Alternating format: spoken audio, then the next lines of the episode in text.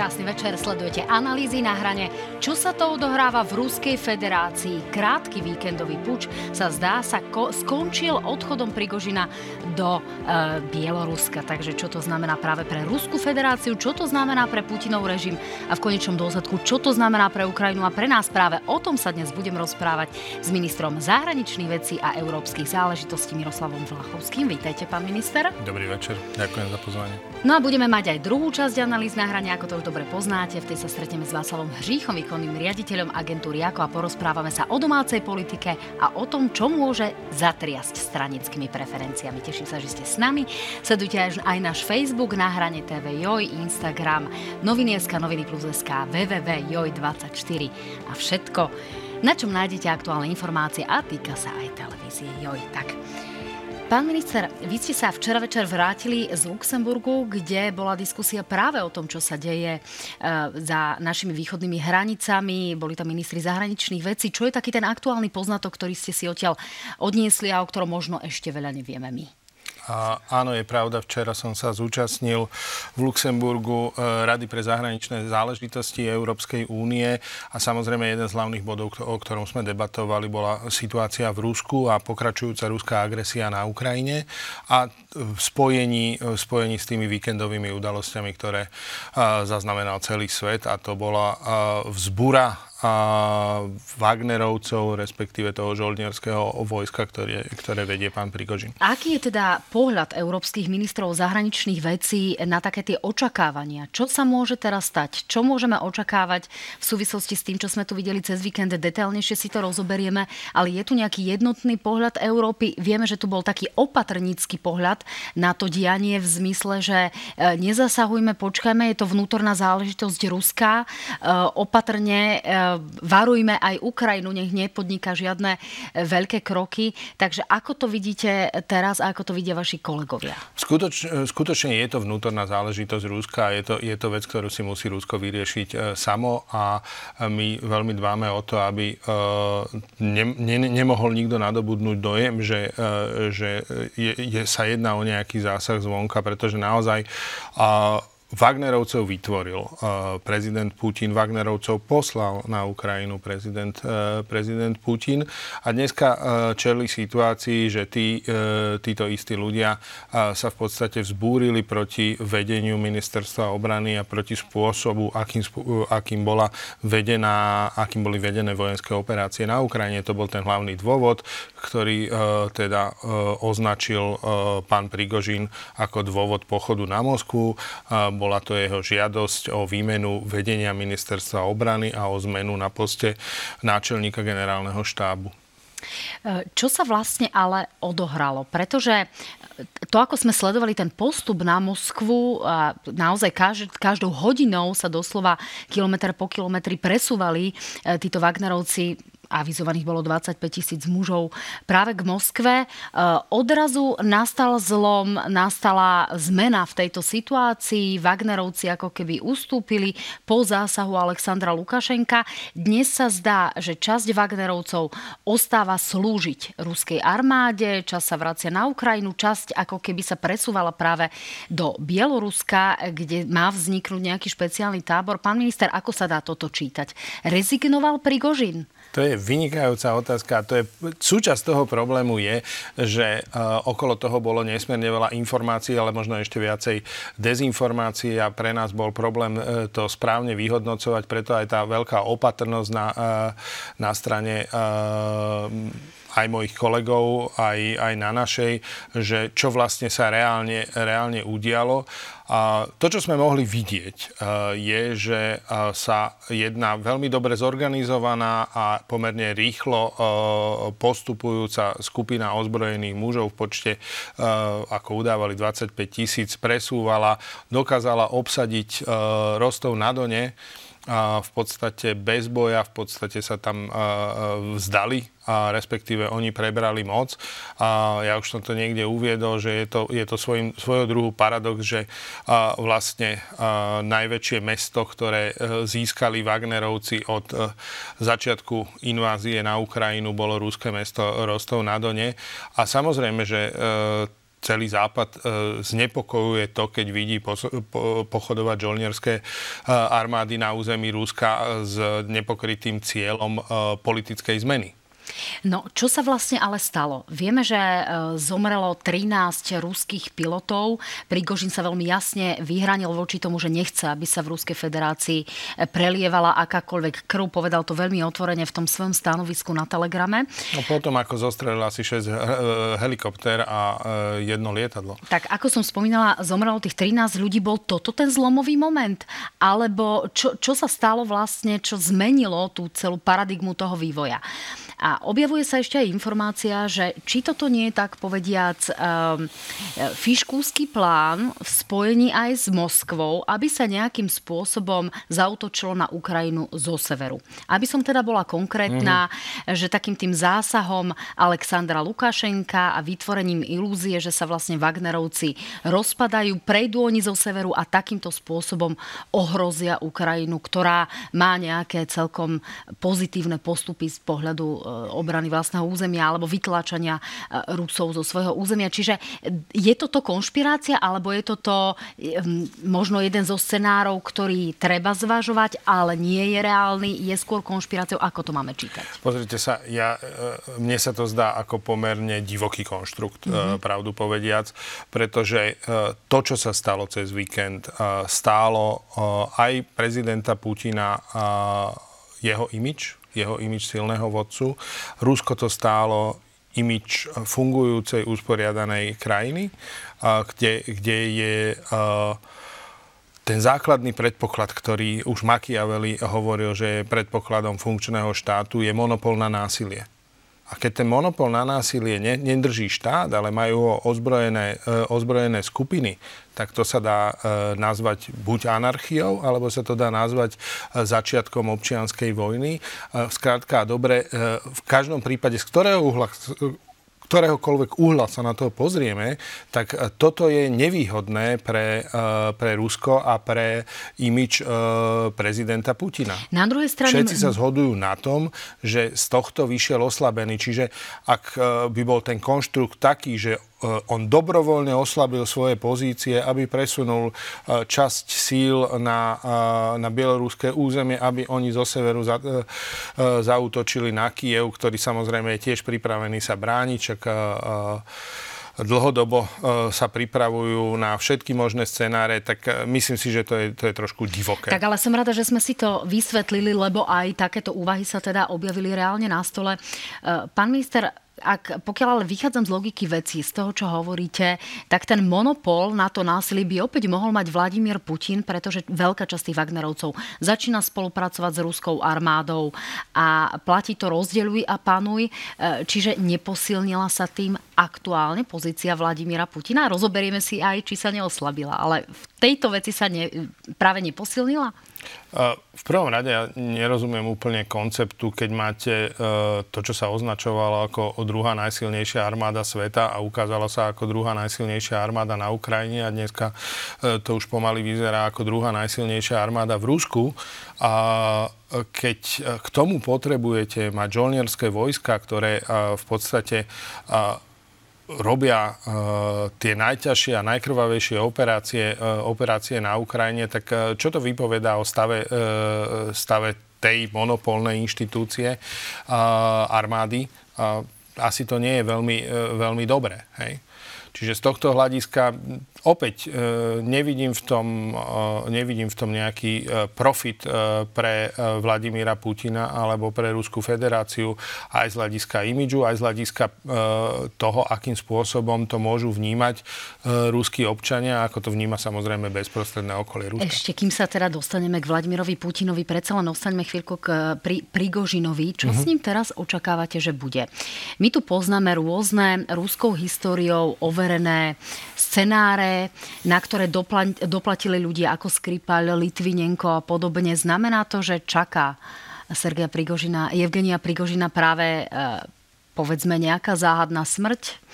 Vieme, že CIA mu odkázala, dávajte si pozor, keď stojíte pri otvorenom okne. Tá najnovšia informácia, ktorá prichádza z Bieloruska, je potvrdenie, že tam skutočne Prigožin je a že sa skutočne ubytoval v hoteli bez okien. E, čiže dá sa predpokladať, že ho e, niekde nájdu? Bezpečnosť rúských okien je známy fenomén a veľa ľudí v Ruskej federácii z tých okien, vplyvných ľudí povypadávalo nešťastnými náhodami. A, takže rozumiem tomu odkazu. Ale naozaj ja, to nie je mojou úlohou, aby som odhadoval osudy, osudy pána Prigožina. Len si myslím, že asi to nie je trvalo udržateľný, udržateľný stav, že uh, niekto v podstate vyzval uh, ruskú hlavu štátu a že by to ostalo bez nejakej odozvy. Aká tá odozva bude, neviem. No, e, v každom prípade Prigožin je naozaj veľmi nebezpečný, jednak pokiaľ ide o takú tú organizovanosť tej svojej skupiny Wagnerovej, ale pokiaľ ide aj o e, organizovanie trolých fariem, ktoré, ktorými disponoval, ktoré vlastne vyrobil pre Vladimíra Putina. To len aby sme pripomenuli naozaj našim divákom, e, dodával catering, čo všetky tieto súvi- záležitosti súvisiace s jeho minulosťou v podstate hovoria o akejsi výbornej schopnosti organizovať veci okolo seba v obrovskom rozsahu. Pán minister, ale poďme k Vladimirovi Putinovi. On sa vyjadril aj dnes takýmito slovami, ktoré hovoria o tom, že ako keby naznačoval, že tá jeho pozícia je neohroziteľná. Nech sa páči. Drahí priatelia, ďakujeme za vašu vytrvalosť, solidaritu a vlastenectvo. Táto občianská solidarita ukázala, že každý pokus o vytvorenie vnútorného nepokoja je odsúdený na neúspech. Toto by sa mohlo javiť ako niečo, kde chce Vladimír Putin hovoriť o tom, že sa vlastne posilnila tá jeho pozícia práve tým, že potlačil nejaký puč. Dá sa to takto vnímať alebo nie? Prepač, to, čo som videl, považujem za uh, povinnú jazdu. Hej, za niečo, čo prezident krajiny uh, v tejto situácii musí urobiť a musí povedať. A, a aj tomu tí Rusi uveria? To, uvidíte. Podľa mňa e, časť, e, časť populácie áno, časť, e, časť možno nie. A treba si aj povedať, že v Rusku existuje informačný monopol. Jednoducho to nie je krajina, kde sú slobodné médiá. Aspoň ťažko, ťažko o tom v tomto duchu hovoriť. No, tie požiadavky Prigožina boli predovšetkým vo vzťahu k dvom osobám, ako sme to spomínali k, k ministrovi obrany Šojguovi tá jeho pozícia ako keby rovnako bola neohrozená tým, že sa opäť ukázal na verejnosti, že teda funguje, že je, v, je na svojom mieste. Napriek tomu Sergej Šojgu uh, už v minulosti zmizol spred kamier práve pro, po tom neúspechu na Ukrajine po tých prvých dňoch. Aká je jeho pozícia? Uh, je to len taká tá zástierka, aby sme mali pocit, že uh, Vladimír Putin to má pevne v rukách? Alebo ako vnímať osobu Sergeja Šojgua? Ja vnímam Sergeja Šojgu ako, ako dlhého, dlhoročného spolupracovníka Vladimíra Putina ako človeka, ktorý, ktorý si s ním prešiel veľký kus cesty, pre, ktorý pre Putina urobil množstvo práce a chápem toho, tomu, že sa ho Vladimír Putin možno nepotrebuje a nechce zbaviť. A Vladimír Putin, aspoň z toho, ako sa to javí zvonku, vždycky u mne rozohrával viaceré mocenské skupiny, ktoré nejakým spôsobom pred predstavovali záujmové skupiny v pozadí, v pozadí Kremla a rozohrával ich, e, rozohrával ich proti sebe, respektíve udržiaval medzi tým balans. No a to sú práve tí silovici, ktorí ovládajú v Rusku tie bezpečnostné služby a majú nejakým spôsobom v rukách takú tú, tú hrubú silu, hrubú moc. Ako sa oni postavili k tomu puču, ktorý mohol nastať? Aká je tá podpora, e, povedzme, nejakej snahy o zmeny? Ako sa e, správa tá generalita v Rusku? Je šanca, že po prípadnom odchode Vladimíra Putina tu nastane nejaké v úvodzovkách oteplenie vzťahov, alebo je to tá istá mentalita, akú reprezentuje aj Vladimír Putina. V zásade tam nie sú nejaké rozpory a nejaká, nejaká vidina pozitívneho napredovania. No, prepáč, oteplenie vzťahov smerom ku komu? Alebo smerom, povedzme, k Európe, smerom k okolitému svetu, vo vzťahu, ku ktorému sa teraz e, Rusko, tak povediac, zatvára. No, ja mám, ja mám pocit, že uh, aj prezident Putin a jeho bezprostredné okolie majú stále zadefinované uh, ovládnutie Ukrajiny ako svoj uh, strategický cieľ a tomu pod, uh, podrobujú uh, svoje konanie a tomu podrobujú svoje vzťahy s vonkajším svetom. A ja som to už viackrát uviedol a domnievam sa, že je rozhodnutie uskutočniť inváziu na Ukrajinu bolo strategickou chybou, ktorá je dlhodobo v neprospech nielen európskej bezpečnosti, ale aj v neprospech samotného Ruska a jeho obyvateľov. Tá otázka smeruje skôr k tomu, že aká je šanca, povedzme pre Európanov, pozerať sa na Rusko nejakými pozitívnymi očami z pohľadu budúcnosti a z pohľadu nejakého očakávania vývoja. Vieme, že v Ruskej federácii budú pre prezidentské voľby e, približne v polovici 17. marca 2024. To je z hodou okolností možno dátum, kedy sa aj u nás budú konať prezidentské voľby taká, zhodova, taká zhoda v dejinách. No v každom prípade tá opozícia, ktorá by sa postavila voči Vladimirovi Putinovi, zdá sa, že je úplne zdecimovaná. Vieme, že Navalny zatiaľ predbežne do roku 2023 bude sedieť vo vezení. Podľa toho, ako to tam vyzerá, Boris Nemcov je mŕtvý. Ako vyzerá tá opozícia, alebo také tie e, progresívne alebo prozápadné sily v Rusku? Majú vôbec šancu, alebo je to, e, je to stratené z tohto pohľadu? Mm mám, mám obavu, že uh, Rusko je plne funkčná autokracia, kde niečo, čo my si predstavujeme ako voľby, ale nebodaj slobodné voľby vôbec nefunguje.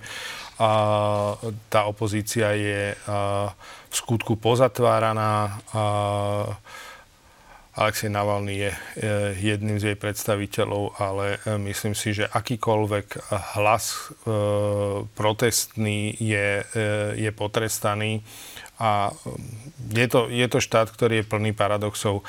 Tam dostal otec dievčiny, ktorá namalovala protivojnový obrázok uh, 13 rokov. A tu na proste vodca žoldnierov, a, a, ktorý sa vzbúril proti vedeniu krajiny, uh, z toho vyviazne bez trestu.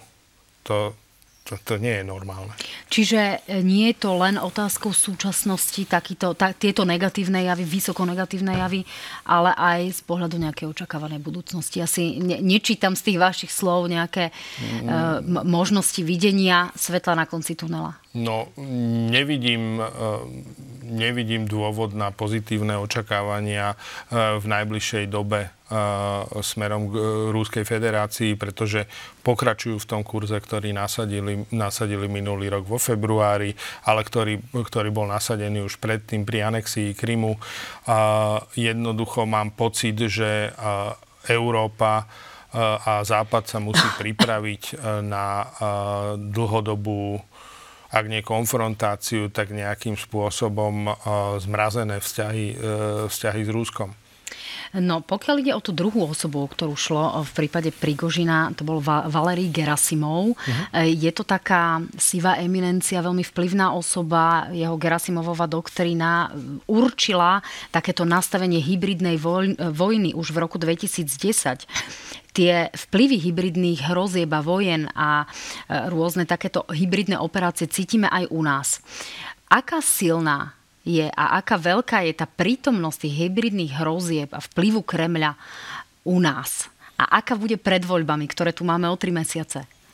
Uh, poviem to tak. Uh, Rúsko bolo vždy dobré v tom uh, využívaní uh, asymetrických uh, nástrojov uh, a vplyvových operácií práve preto, že uh, možno nedokázalo uh, vyprodukovať tak kvalitnú vojenskú, vojenskú techniku, ako sme videli aj uh, na Ukrajine samotnej ich armáda nedisponuje takým, takými kvalitnými materiálmi a tak kvalitnou výstrojou a výzbrojou ako mnohé, mnohé západné armády, ale oni práve preto veľmi dobre vždycky ovládali to, že a myslím, že to už bol, e, bol ten starý čínsky strateg Shincu, ktorý povedal, že nepriateľa najrychlejšie porazíte tak, že ho presvedčíte, že e, nechce vyhrať, alebo že sa nechce toho boja zúčastniť. A toto oni presne robia. Oni nás, e, oni nás ovládajú v tomto smere softverov, ak to tak môžem povedať. Oni sa snažia zasiať do tej spoločnosti, do tých západných spoločností rozbroje, rozklad a tomu venujú pomerne, e, pomerne veľa prostriedkov. No, na Slovensku sa im intenzívne darí, ako vidíme aj podľa rôznych štatistík, ktoré sme rozoberali aj v tejto, e, v tejto relácii viackrát. Pán minister, robíme dosť, robí Slovensko dosť v boji proti hybridným hrozbám, keď tu naozaj máme hrozivé čísla o tom, koľko ľudí dôveruje e, rôznym hoaxom, konšpiráciám a podobne. Čo môže vláda Ľudovita Odora a aj povedzme vaše ministerstvo urobiť proti tomu, aby jednoducho tí ľudia nepodliehali tým najväčším hlúpostiam, ktoré potom zdieľajú? Pozrite, v prvom rade uh, dlhé roky sa nerobilo nič, alebo ro- robilo sa veľmi málo. Uh, ja som bol uh, vedúci oddelenia strategickej komunikácie na Ministerstve zahraničných vecí a európskych záležitostí v roku 2017. Uh, bolo to prvý takýto útvar vôbec v rámci, v rámci štátnej správy, pokiaľ ma pamäť neklame.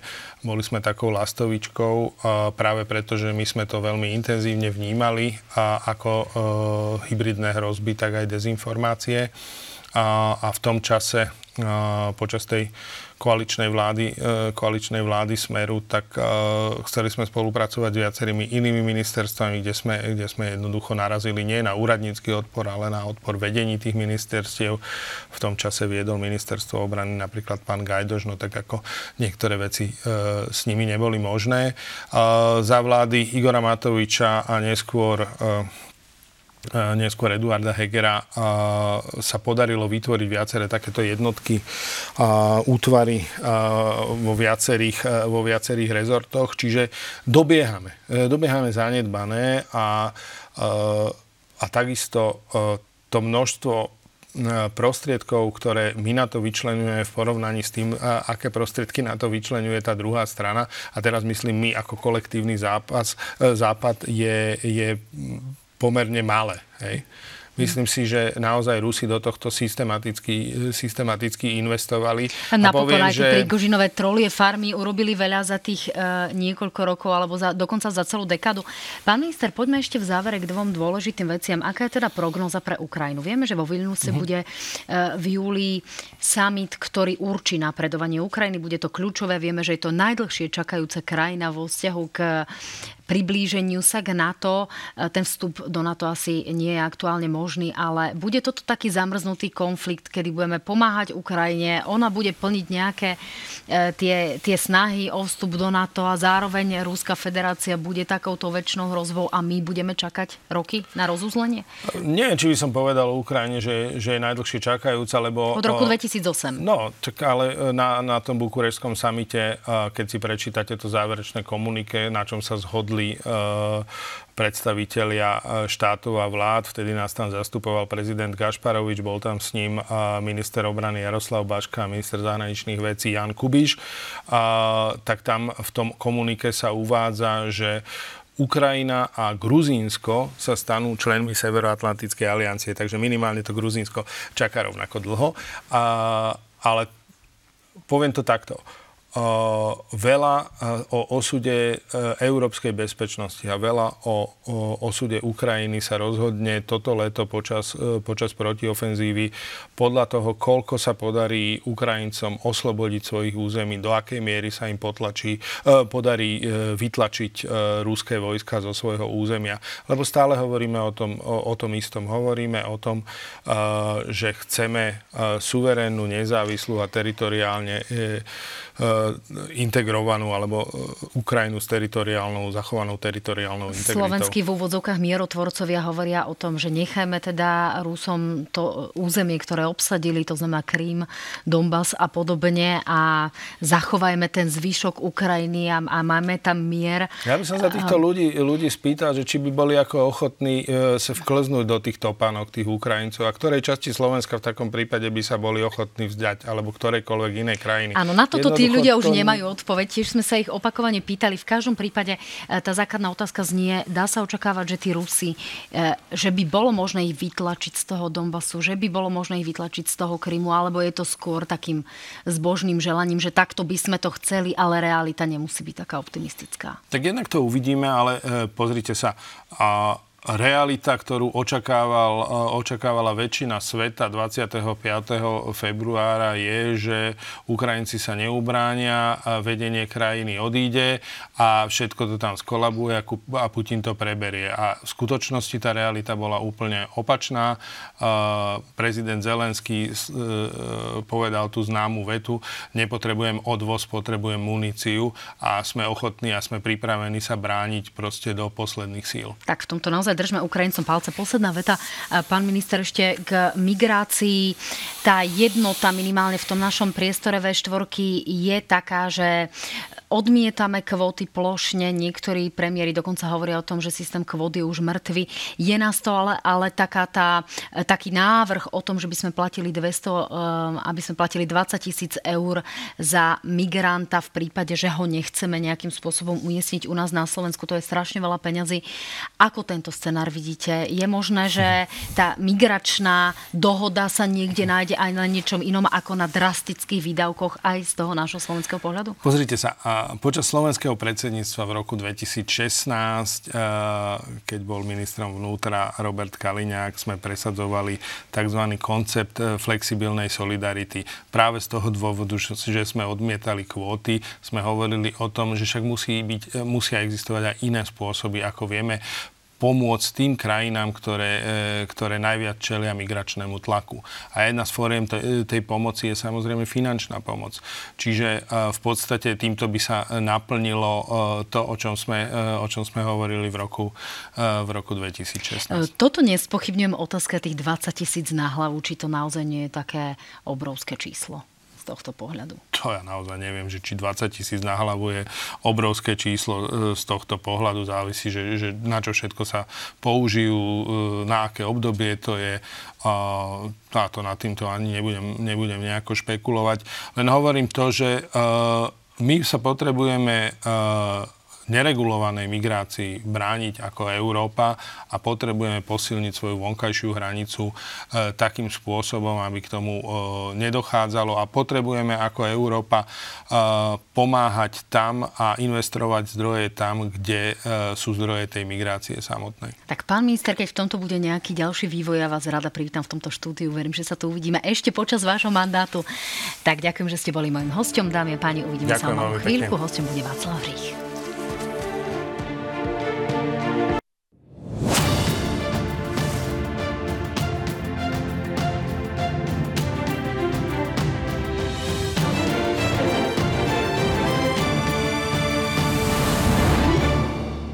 Krásny podvečer, sledujete analýzy na hrane. Mojím hostom je Václav Hřích, výkonný riaditeľ agentúry Ako. Vítajte, pán Hřích. Dobrý deň, ďakujem za pozvanie.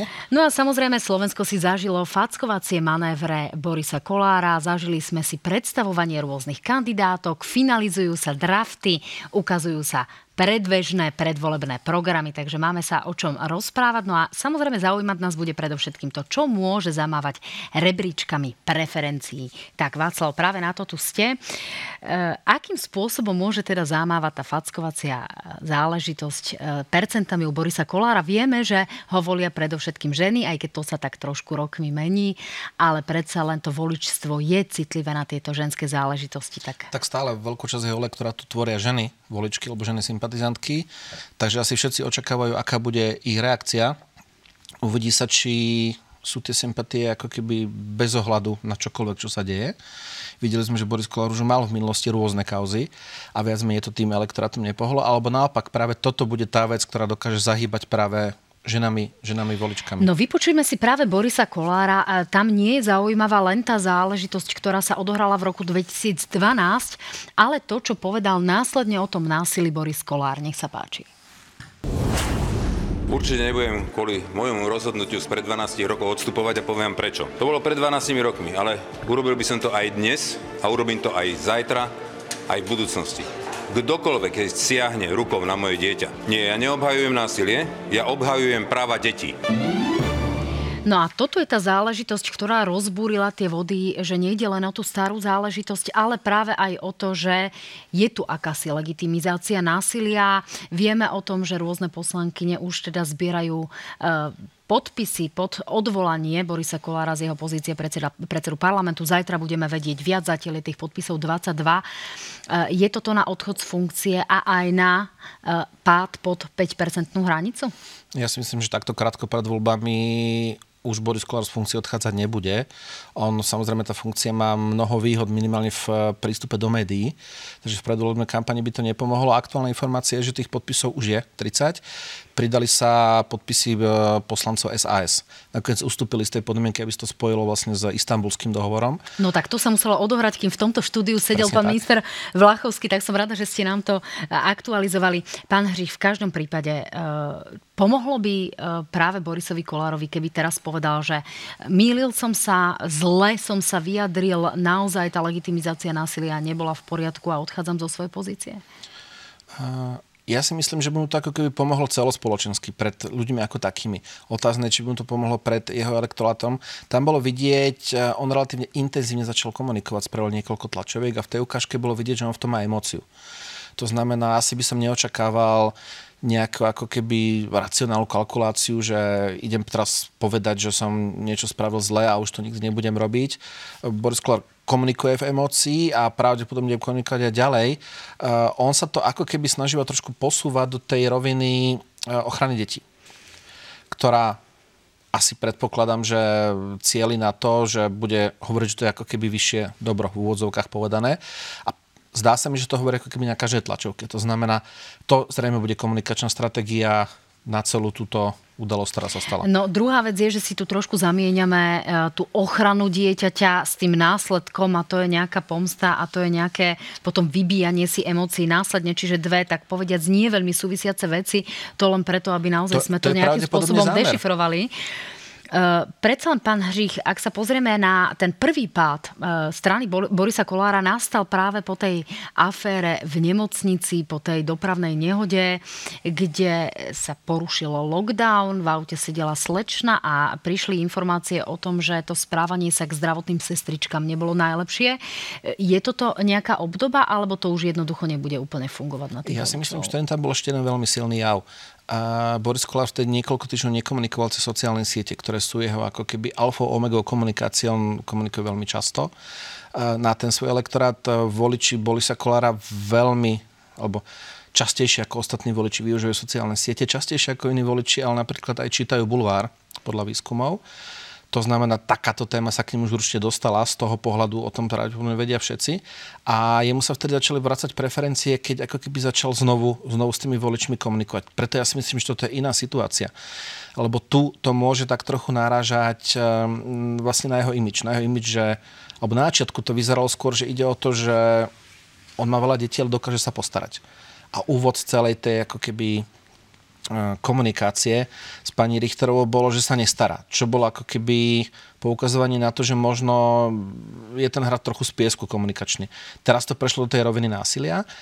Uvidíme, kam to, kam to prejde ešte ďalej, ale tak ako som hovoril, e, myslím, že Boris Kola sa to snaží ako keby posunúť z toho, z toho roviny toho, že čo spravil, do toho, že on to vlastne spravil kvôli niečomu inému, ale to je naozaj stratégia, to nič nemení na tom, čo sa stalo. E, máme tu rôzne e, typy kauz. E, jedny sú také tie celebritné, také tie štepl- šteklivé, štipľavé a potom tu máme druhý typ kauz a to sú ekonomické kauzy, podozrenia z korupcie, vážne ekonomické delikty.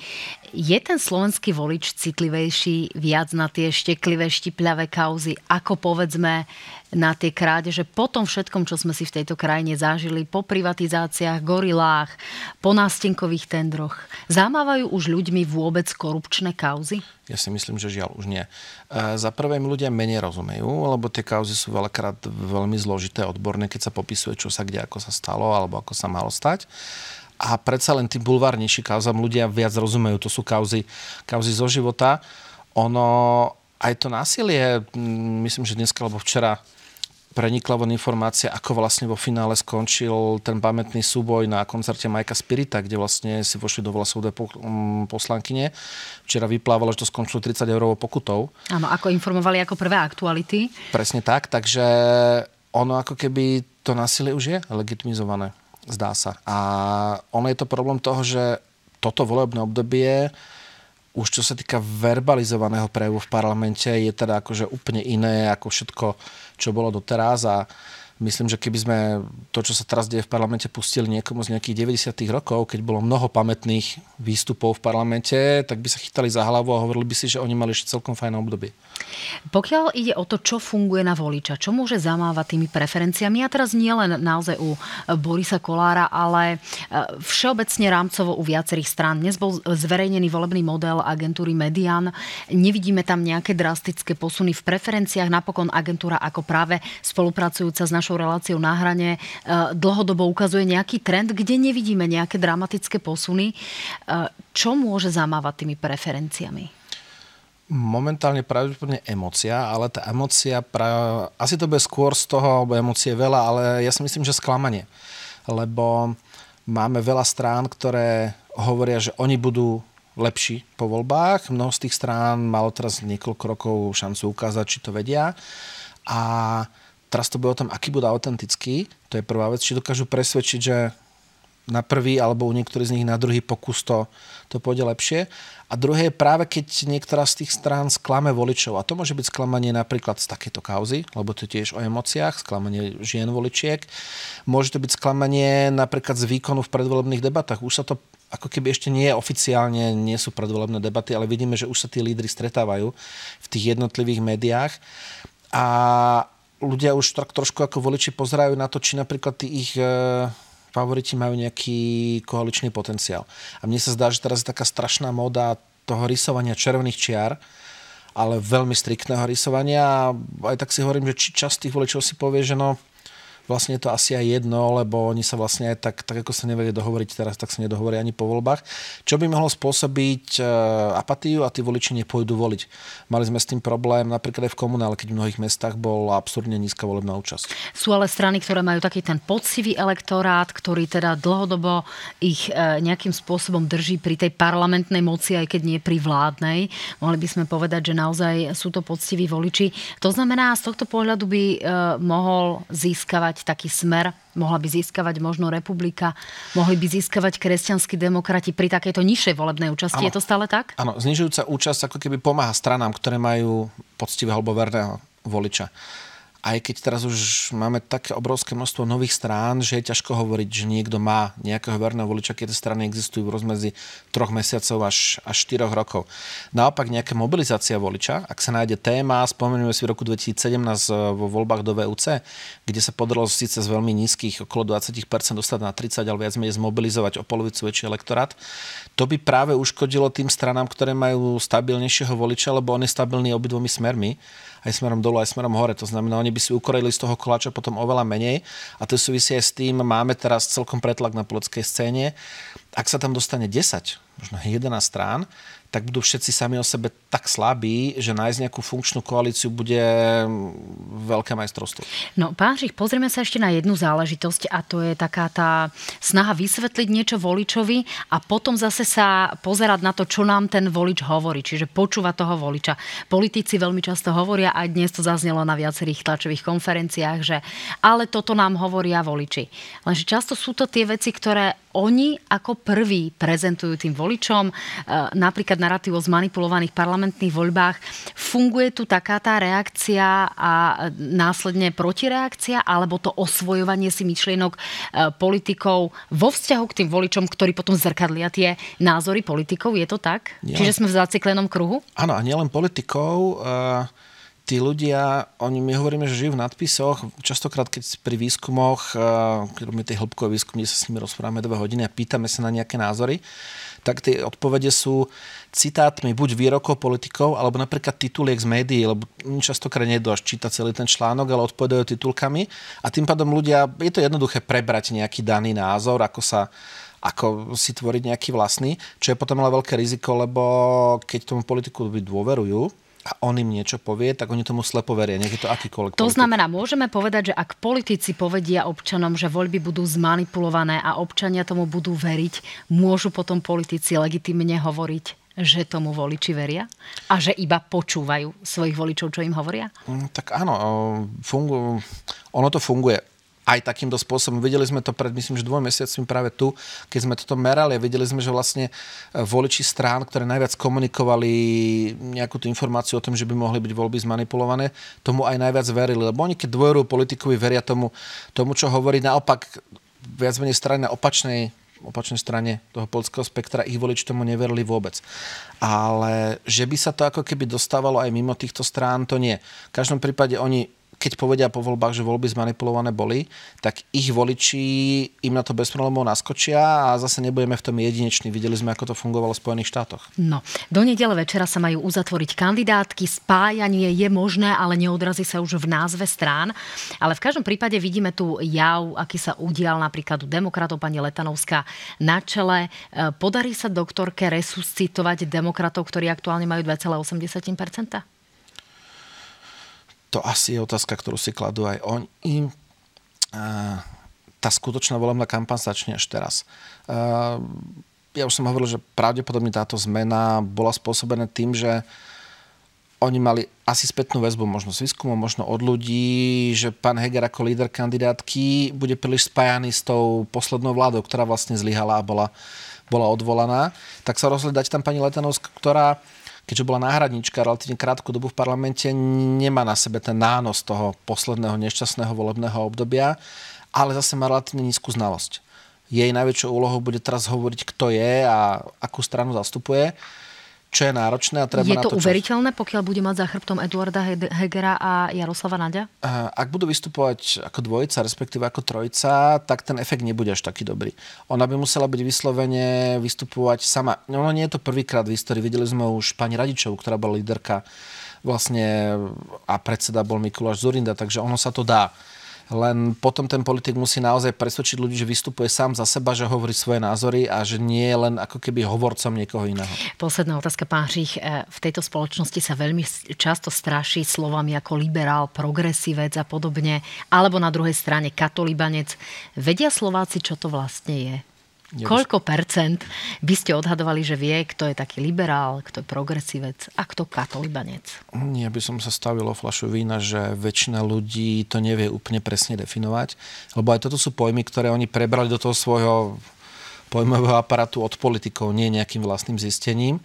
A myslím si, že na Slovensku je pomiešané aj podľa výskumu, že aj vnímanie toho, čo je vlastne lavica a pravica, takže ešte aj nejaký konzervativizmus a liberalizmus už asi funguje u nás trošku inak ako napríklad e, v Spojenom kráľovstve. No ja sa teším, že budeme spolu absolvovať takúto predvolebnú kampaň a budeme veľa vecí rozoberať, tak teším sa, že onedlho budete opäť v tomto štúdiu. Václav Hřích, môj host. Dámy a páni, teším sa na vás v poslednej štvrtkovej nahrane e, práve vo štvrtok večer. Teším sa. Dovidenia. Vidíme sa.